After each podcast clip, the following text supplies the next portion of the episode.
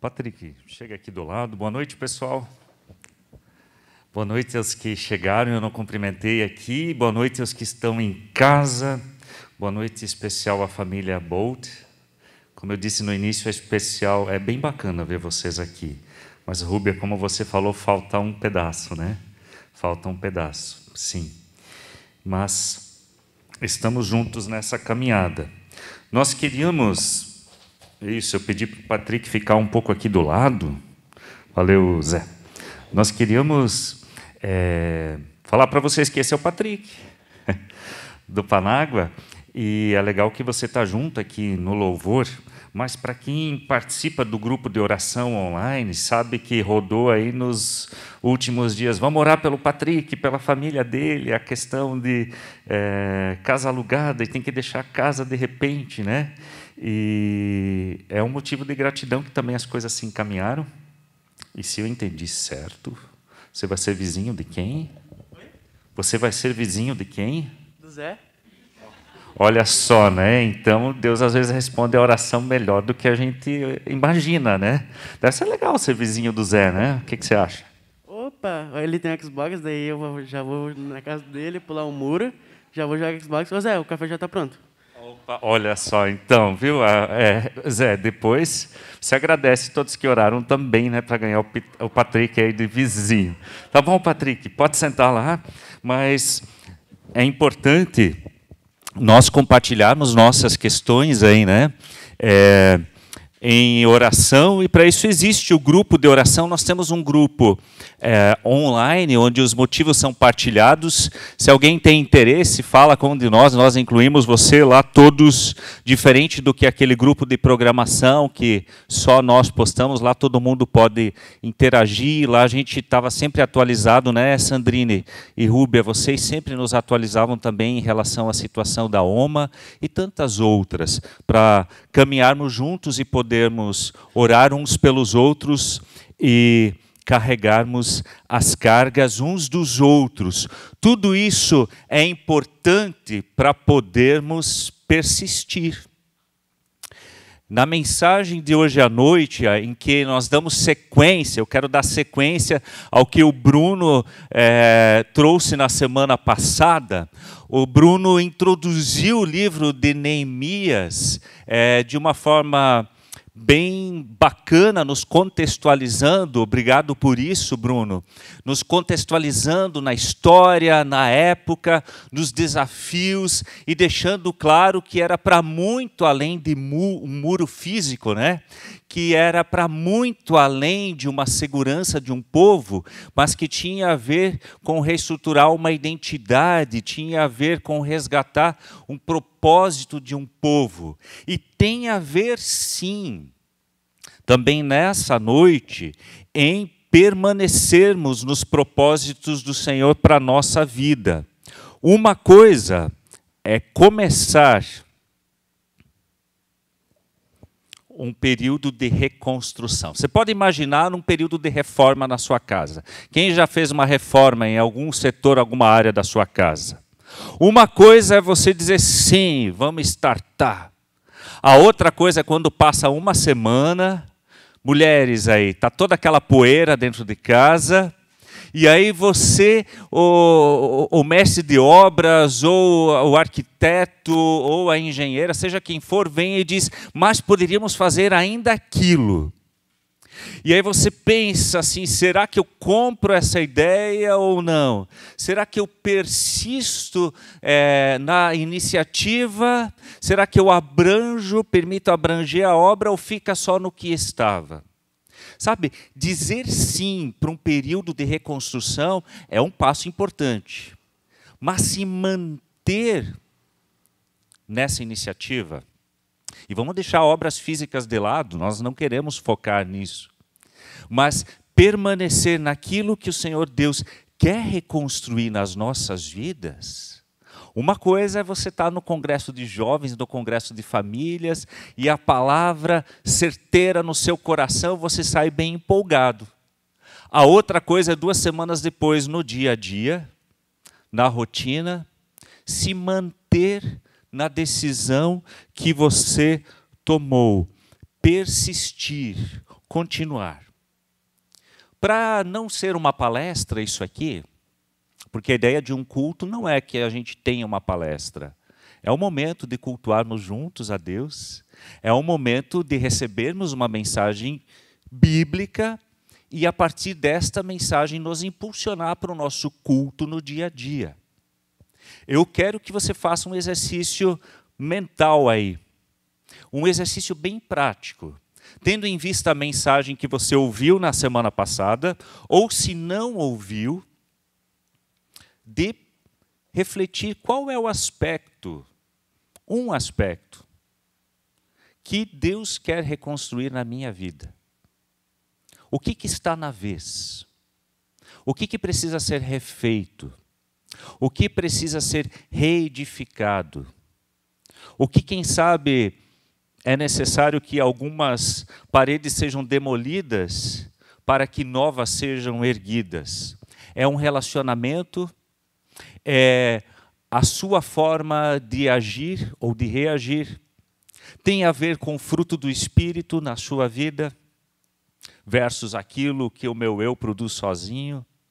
Qual é a questão que pega no momento e que você sabe que Deus quer edificar e que você algumas vezes já fugiu, mas é hora de persistir.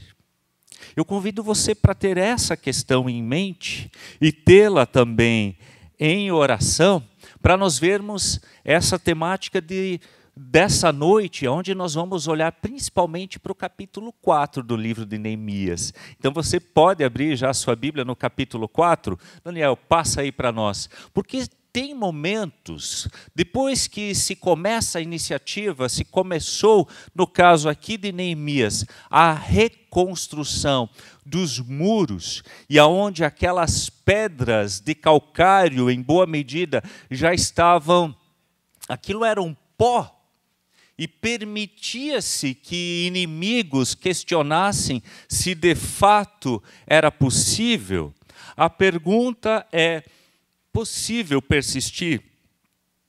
Se a minha volta tem uma torcida contra? Ou se eu não percebo nenhum apoio nas mudanças que precisariam acontecer na minha vida, parece que ninguém me apoia ou que ninguém, inclusive, entende as iniciativas. Ou muitos entendem aquilo que eu quero mudar, minha família entende, mas quem sabe alguém que já foi meu discipulador, alguém que já caminhou comigo na fé e que eu precisava de uma palavra de ânimo, porque eu estou cansado. A pessoa não me anima e às vezes algum metido com palavras aleatórias, como nós lemos aqui, capítulo 4, versículos 1 até 3, o metido da vez é o Sambalate. Sambalate ficou furioso quando soube que estávamos reconstruindo o muro. Indignou-se e zombou dos judeus. E disse na presença de seus companheiros e dos oficiais do exército samaritano: o que esse punhado de judeus fracos pensa que está fazendo? Imaginam que serão capazes de construir um muro em um dia só porque ofereceram alguns sacrifícios? Pensam que podem fazer algo com as pedras queimadas que tiraram de um monte de entulho, de escombros? E por vezes, aquilo que precisa ser reconstruído nas nossas vidas, parece que não tem matéria-prima de fato. Parece que não encontramos matéria-prima em nós mesmos para reconstruirmos paciência, para restaurarmos perdão, para retomarmos uma relação, uma iniciativa, uma frente num trabalho missionário, ou mesmo num trabalho ali onde eu quero ser exemplo, onde eu gostaria de, sei lá, deixar o meu legado como a OMA também deixou lá no Hospital São José. Para tantos que vinham visitá-la e ver, é essa OMA do abdominal? Que aos 90, viu, é, é um parênteses, né? Mas a OMA é, as nutricionistas não entendem com tanto é, refrigerante, com tanta coisa, e aos 99 fazendo abdominal e chamando a atenção de todo mundo no hospital. Mas esse não foi o legado maior. Esse não foi o legado maior. E por vezes nós sabemos que eu também precisaria, precisaria mudar minha postura, quem sabe a minha perspectiva de encarar situações, quem sabe não olhar mais tanto para os escombros, mas enxergar mais o que Deus pode fazer, mesmo quando minhas mãos estão vazias, sem matéria-prima para reconstruir. Como persistir?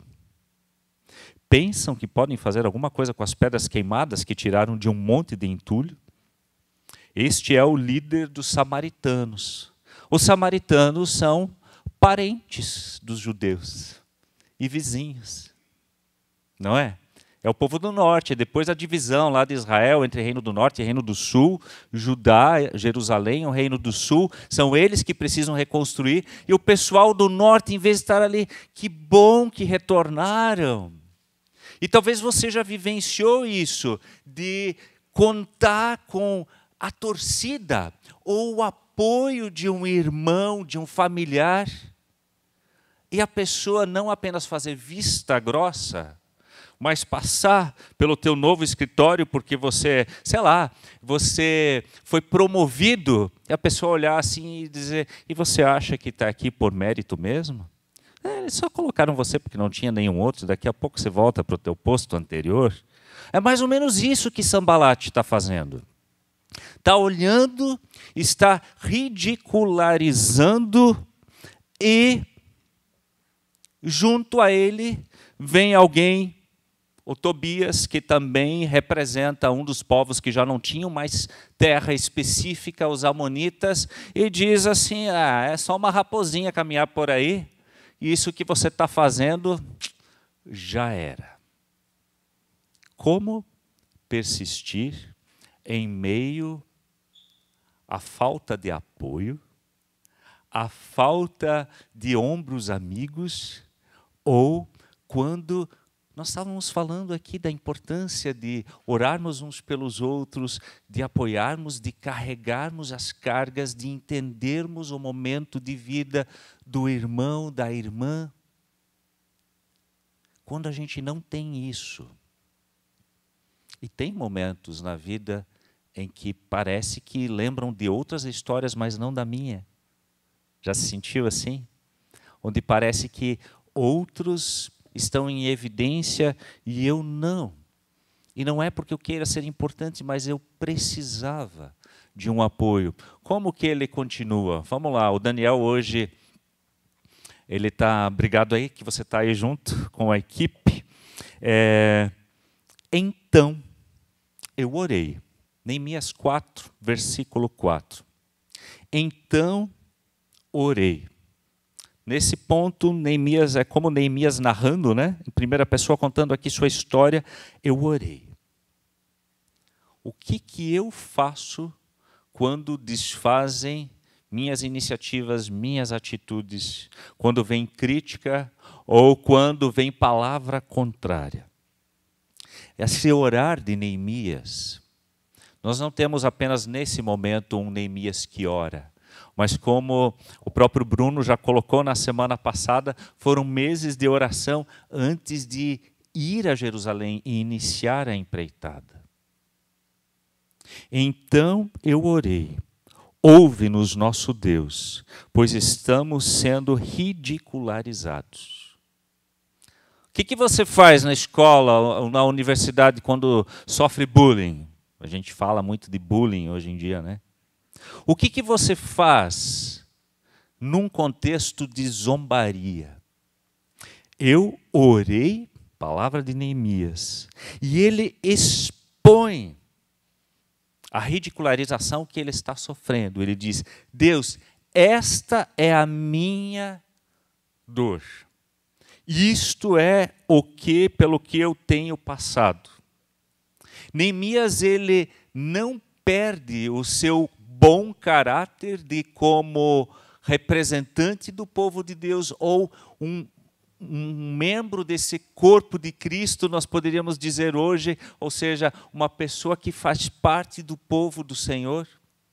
Ele não trata de igual para igual, dizendo o cara falou mal de mim, eu vou falar do, da situação deles, porque a situação de Tobias não era melhor do que de Neemias em Jerusalém. Porque a situação, sabe, dá justo a pensar em inveja do outro. Porque a situação da Samaria no norte era uma situação onde o cara não consegue entender a iniciativa de Neemias. Ele não consegue entender uma iniciativa de um homem de Deus que vai simplesmente puxar à frente por amor, sem egoísmo, mas pelo contrário, uma iniciativa altruísta. Ele não consegue entender, e talvez você, na sua caminhada de fé, a partir das suas decisões, você já precisou lidar com pessoas que não conseguem entender por que você não paga mal com mal. Pessoas que não conseguem entender por que você se importa com o outro e caminha em direção ao próximo, mesmo que para ti estava tudo bem, e essa era a situação de Neemias, enquanto é, um alto funcionário ali na Pérsia para o rei Artaxerxes. Ele, para ele estava tudo bem, ele, sua história, suas finanças, seu dia a dia. Você entende?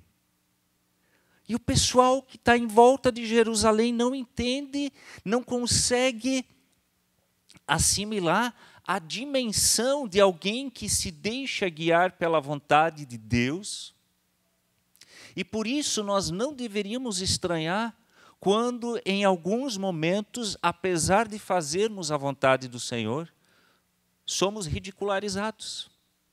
Somos, quem sabe, considerados como trouxas eu imagino que Sambalate pensava nisso.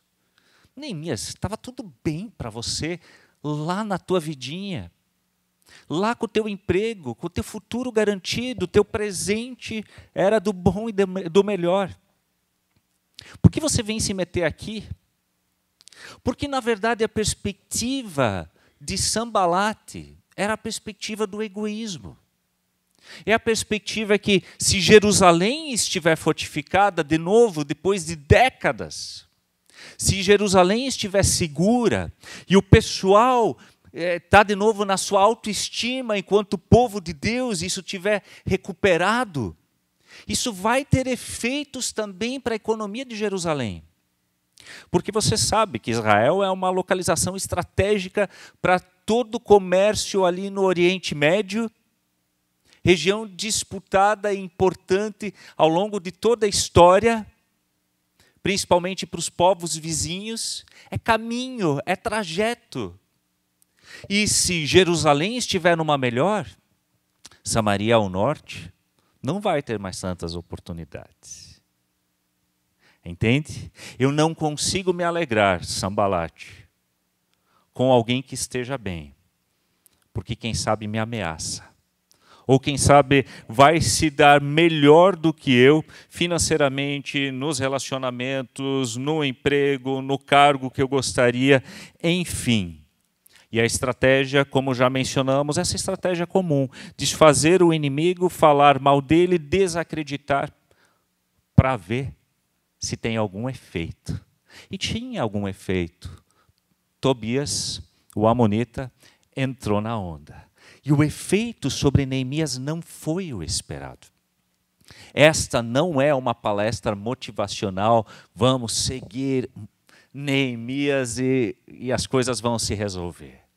Mas sim, nós temos exemplos muito significativos na história de Neemias, num momento em que a reconstrução ela está em jogo aqui.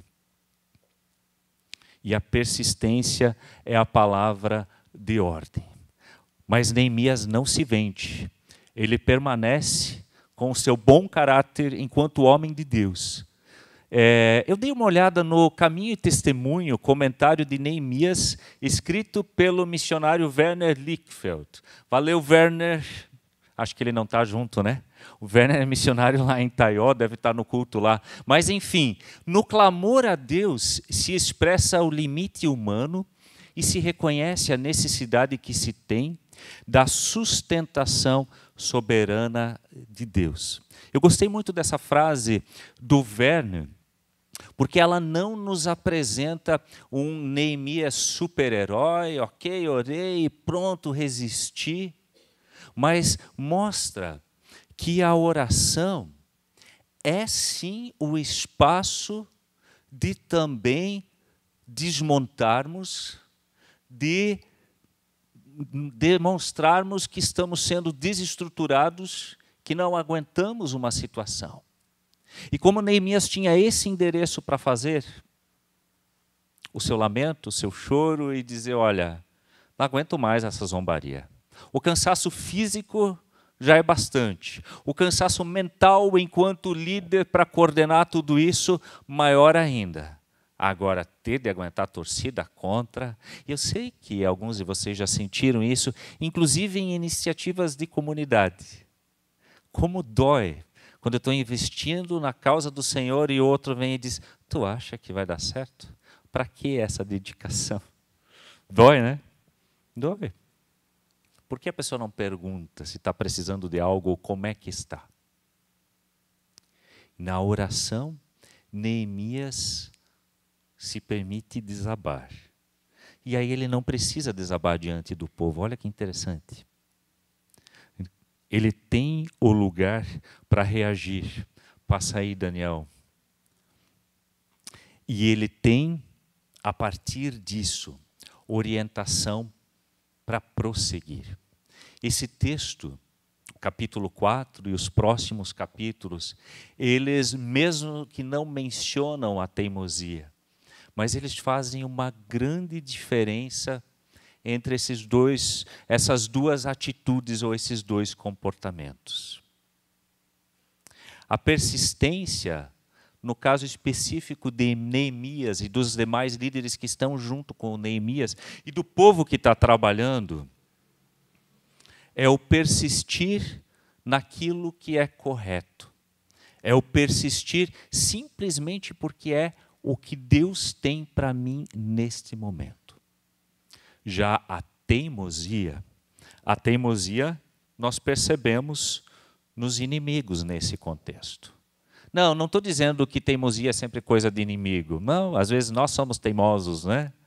Mas no contexto, a teimosia em querer fazer destruir e não largar a mão dessa ideia, ela está sempre com Sambalate, com Tobias e com aqueles que se uniram aos que estavam contrários àquilo que o Senhor estava fazendo em Jerusalém.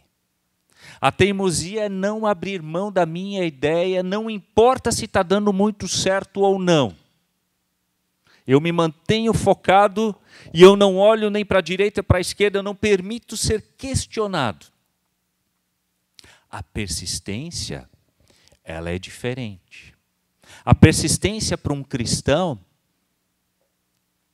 faz com que eu abra os meus olhos para o que está acontecendo, que eu permite questionamentos de pessoas que querem o meu bem ou o bem coletivo que está em vista. A persistência é um seguir porque é vontade do Senhor mas é um seguir aonde eu posso abrir mão da minha ideia, do meu jeito de fazer a coisa. E essa persistência que nesse capítulo a gente percebe no Neemias. Eu li o versículo 4, agora a gente pula um pouco. Quero ler com vocês os versículos 16 e 17.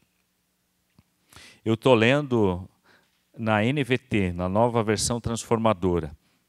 Dali em diante, depois que a agressão verbal ameaçou se tornar agressão física, do pessoal invadir e atacar os judeus na reconstrução. Neemias vai colocar o seguinte: Dali em diante, porém, apenas metade de meus homens trabalhava, pois a outra metade ficava de guarda com lanças, escudos, arcos e couraças. Os líderes ficavam na retaguarda de todo o povo de Judá, que construía o muro. Os trabalhadores prosseguiram com a obra. Com uma das mãos levaram as cargas, enquanto que com outra seguravam uma arma. Você percebe? Não, a gente não vai levantar aqui a polêmica a favor ou contra armamento, não é esse o ponto. E se você quer discutir isso, você pode discutir, mas esse capítulo nos ensina também que apesar deles terem de se preparar, a confiança não estava nas suas atitudes. Olha que interessante o que vai nos trazer aqui o versículo 20. É, Neemias dando as orientações, caso aconteça um ataque. Quando ouvirem o toque da trombeta, era o sinal, agora eles estão vindo para atacar, era iminente a ameaça. Corram para onde eles soaram, onde o toque soar. Deus, o nosso Deus, lutará por nós. Eu acho é, surpreendente a forma ah, muito pé no chão com que Neemias lida com a situação. Ele não diz, nós vamos orar e eles vêm com armas. Ele diz, não, nós vamos nos preparar também. Se eles chegarem de fato, nós temos que nos defender. Mas ao mesmo tempo que ele prepara, ele está dizendo, no entanto, a nossa confiança não está no nosso armamento. Sugiro a você ler esse capítulo 4 na íntegra, é muito bacana. Em mais momentos, Neemias deixa isso claro. Ele vai dizer: a nossa confiança ela está no Senhor. É Ele quem vai nos libertar. Por quê? Porque esta obra é do Senhor. Volta a tua história. Qual é a situação que precisa ser edificada ou reconstruída na sua vida. No que você precisa persistir. Não persista, sei lá, de uma forma ilusória, achando tudo vai mudar, tudo vai se resolver na minha vida apenas porque eu tenho boa vontade. Neemias nos ensina, nós temos que tomar iniciativas. E não é aquele, é, aquele conceito comum entre nós, eu faço minha parte, estou construindo, estou com a arma para me proteger, e Deus faz a parte dele, por isso eu oro. O orar permeia tudo. O orar permeia a forma como eles trabalham e faz com que este Neemias e todos os demais que estão à frente persistam. E este é o conceito de persistir na presença do Senhor, na vivência aqui de Neemias. É um persistir no alvo final, naquilo que Deus tem para nós, é um persistir no Senhor acima de tudo, e que tem que abrir mão de algumas estratégias, e tem que buscar novas estratégias, no caso de defesa aqui. Ora, se o versículo 16 nos diz a metade dos homens, a partir daquele momento, trabalhava e a outra ficava de guarda. Vocês acham que o período de construção não aumentou por isso? Você entende? Se eu persisto naquilo que Deus tem para a minha vida, não estou falando em persistir nos seus sonhos e corra, né? mas naquilo que é do Senhor que precisa acontecer, que é o próximo passo na sua caminhada, que está no momento olhando para a sua maturidade, tendo em vista a sua maturidade de fé. Eu tenho que estar aberto também para o tempo do Senhor. Não é de acordo com o meu relógio, com as minhas estratégias. Mas ao mesmo tempo que nós vemos isso, o contexto aqui, né, é, o versículo 6 do capítulo já tinha nos dito: olha, chegaram à metade dos muros da reconstrução, metade da altura. É, e quando a gente chega no, na reta final do capítulo 6, versículo 15, pula para lá, o que nós lemos? Por fim, no dia 2 de outubro, aqui é, essa tradução já faz a relação do que seriam aqueles meses no calendário judeu para o nosso, né? 52 dias depois de começarmos o trabalho, o muro ficou pronto. Eles chegam lá, não no prazo inicial previsto por Neemias, mas chegam lá. A questão não é se eu chego ao final da caminhada exatamente como eu planejei. Todos nós queríamos celebrar os 100 anos da OMA, né? Todos nós queríamos encontrá-la bem, encher ela de guloseimas e desafiar a ciência da nutrição adiante. Mas não foi do nosso jeito. Eu sei que vocês estavam muito abertos para o conduzir do Senhor, e nisso a gente vê também a persistência de vocês no que o Senhor tinha, não nas suas estratégias. Né? E esse é o desafio. Não só para a caminhada de uma forma geral de vida de fé, mas também para aquilo que o Senhor está moldando nas nossas vidas. E se você não soube até esse momento responder o que, que o Senhor está moldando na minha vida, o que está na vez, então eu vou te dizer. Então você faça o seu devocional, tenha o seu momento de oração, não apenas para cumprir tabela, mas com coração e com ouvido aberto que o Espírito Santo tem a dizer à sua vida. Porque todo cristão é alguém que está em obras. Se não tem obra acontecendo na sua vida, não é porque o Espírito não está falando. Será que eu estou ouvindo? Será que eu estou atento? Eu sei aonde eu preciso persistir. E às vezes eu não gosto de lembrar. Porque as minhas estratégias também não funcionam. Mas é persistir no Senhor. E persistir no Senhor. Vamos caminhar aqui, Daniel. O Daniel está preocupado porque sabe que tem mais 52 slides. Não, né? Brincando. A gente vai fazer um, um apanhado final Neemias persistiu diante de muitas situações. Se nós vemos esses capítulos que também estavam juntos nas nossas reflexões nessa semana. Ele persistiu em meio às zombarias, a essa ridicularização que vimos, ele persistiu diante das ameaças concretas de invasão dos inimigos, ele persistiu a ameaças de vida concretas, aonde inclusive sugeriram melhor você se esconder no templo e ele não, não é bem por aí. Ele persistiu em meio ao medo. Às vezes o medo fala mais alto nas nossas vidas do que a voz do Espírito de Deus, daquilo que precisamos dar atenção. Mas ele também persiste junto ao povo no momento de desânimo. Isso a gente também tem nesse capítulo 4. Sabe, era muita gente que estavam vivendo de outros trabalhos, trabalhos não tão pesados, e agora todo mundo tendo que trabalhar na reconstrução. Não foi fácil para todos. E isso em meio a ameaças. Mas ele também resiste. E aqui a gente tem que fazer uma paradinha breve no capítulo 5. Ele resiste num contexto contexto de crise, a história de Neemias vai nos mostrar que sempre tem, mesmo em meio àqueles que não imaginamos, e aqui é mesmo em meio aos conterrâneos, ao povo de Deus lá em Jerusalém, tem gente querendo se aproveitar. Tem gente gananciosa aproveitando a crise de reconstrução, de edificação para fazer dinheiro. São muitas situações que Neemias enfrentou e são muitas por vezes que nós enfrentamos na nossa caminhada enquanto cristãos. E o capítulo 5, depois se você leu 4, você leu 5.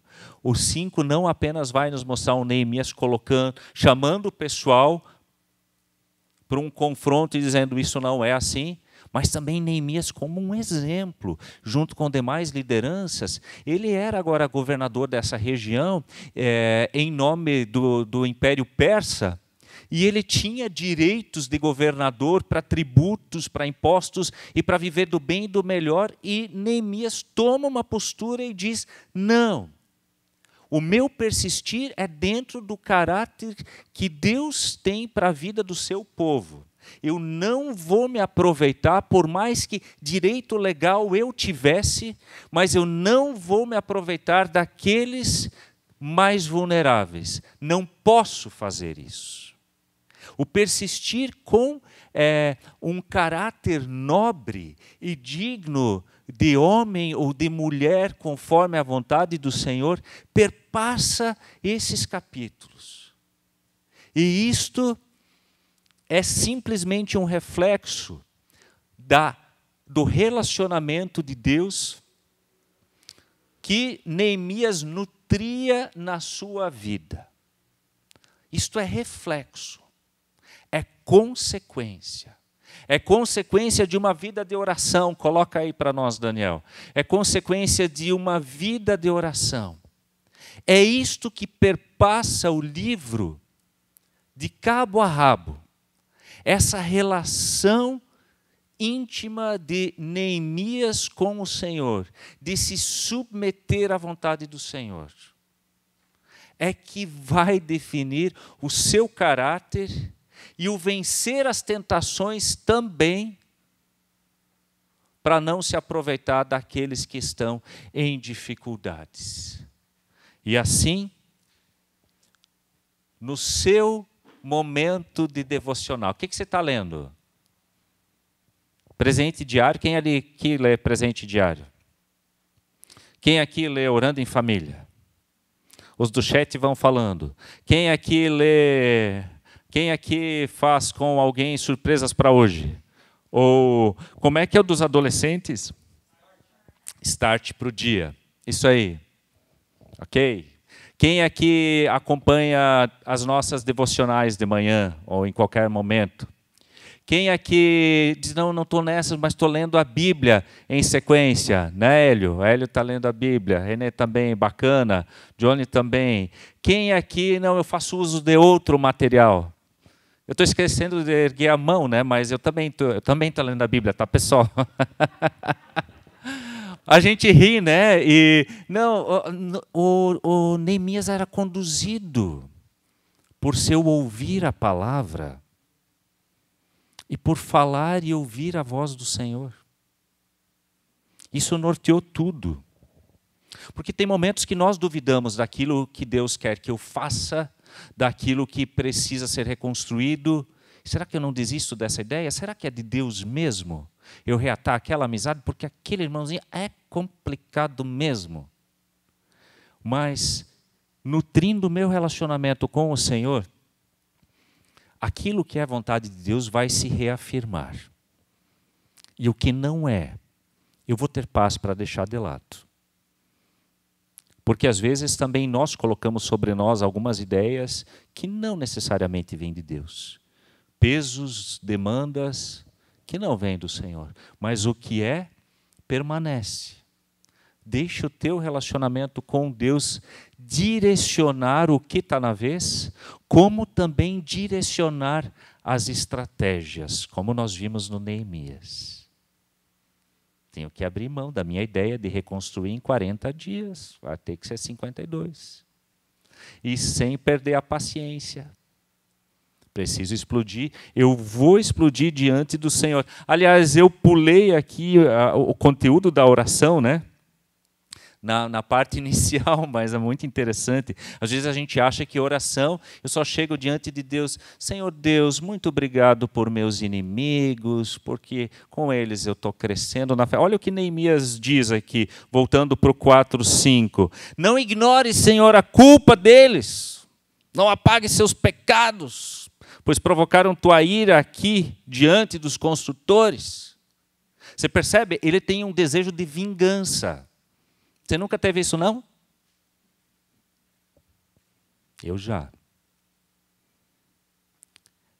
E aí, a palavra aqui nos ensina que quando temos isso, eu direciono para Deus.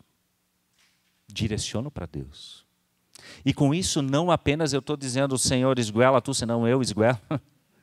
Mas você está dizendo assim, Senhor, eu preciso reconhecer que a vingança não cabe a mim e que esses desejos de que os outros vão mal, que brotaram em mim, também não deveria ter, mas eu tenho.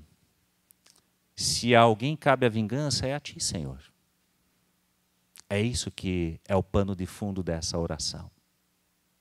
E aí você pode, você pode seguir porque você desabafou e porque você colocou para fora e você disse para alguém que te ouve. E não só para alguém que ouve, mas para alguém que tem poder de vingança de verdade, né? Você disse assim, ó, tá contigo. E que bom que está com Deus e não conosco. Que bom que está com Deus e não conosco.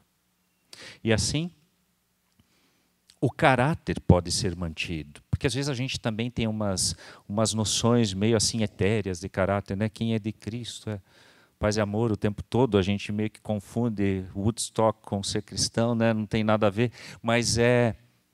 Puxa, a gente vive, a gente tem tudo isso, tem, é, tem os, os, é, as emoções que não são boas também, tem raiva, tem um monte de coisa, mas eu deixo com o Senhor. E isso não faz com que eu não possa ser uma pessoa de caráter e caminhar conforme é o desejo do Senhor e seguir. E quanto mais eu percebo isso, mais eu percebo que eu preciso continuar em obra também, né? Não é verdade? Prosseguimos em obra? Sim. Prosseguimos. Tem uma frase que me chamou a atenção nesse contexto de um outro autor, quando ele trabalha é, o livro de Neemias, o Barber vai dizer que a confiança no Senhor e no seu plano para a nossa vida dá-nos confiança em nós mesmos, bem nesse contexto de o que está na vez. A confiança no Senhor, que é fruto do relacionamento com Deus. Essa confiança no Senhor e no seu plano para a nossa vida dá-nos confiança em nós mesmos para seguirmos fazendo com as capacidades que Deus também nos deu. E eu termino com uma pergunta para vocês. Mas e se a nossa crise, a vontade de desistir, é em relação a Deus mesmo? E se a minha crise, a dificuldade em persistir, ah, eu não sei, mas esse período todo de pandemia eu me afastei, então não é para vocês que deveria dizer, né? Para quem, quem não está junto, nem aqui, nem no online, nem em nada, né? Mas são os riscos da gente experimentar um tempo numa. Não é que eu deixo de crer, mas no que a gente chama de um ateísmo prático. Viva a minha vida como se a orientação do Senhor não afeta nada. Eu vivo minha vida, não deixei de acreditar que existe um Deus lá em cima, ok? Mas sabe, isso não é a vida do cristão, apenas saber que existe um Deus lá em cima. Quando eu estou justo nesse vale de. E quando eu não consigo persistir na caminhada, ou a caminhada com Deus para mim, parece que não agrega, não faz sentido. Teve um momento em que muitos discípulos de Jesus estavam nessa. Muitos que se entendiam discípulos e que estavam no início da caminhada. E quando aí Jesus não usou exatamente as estratégias que eles imaginaram, quando Jesus não fez exatamente o que eles queriam, Jesus os confrontou, porque conhecia o seu coração. E muitos deixaram de seguir a Cristo. E é nesse momento que Jesus diz: Por favor, não me abandonem. É isso que ele diz. Ele olha para os doze mais próximos e diz: E aí? Também quer ir? A porta está aberta. Mais ou menos assim. João 6. Depois de você ler Neemias 4 e 5, você lê João 6, tá bom? Aí a resposta, a pergunta e a resposta: Vocês também vão embora? Pedro respondeu: Senhor, para quem iremos? O Senhor é quem tem as palavras de vida eterna. Senhor, para onde vamos quando nada mais faz sentido nem a caminhada contigo? A conclusão de Pedro é: não tem outro endereço. Não tem outro endereço. Não tem outro alguém que me conhece tão bem e sabe aonde pega e aonde precisa moldar, aonde eu preciso persistir. Só tu tens as palavras de vida eterna que reestruturam, que restauram, que moldam, que caminham para a vida eterna, mas já aqui com sinais, com cheiro de vida eterna. Que Deus abençoe o seu refletir e que amanhã seja mais dia de culto do que hoje. Amém?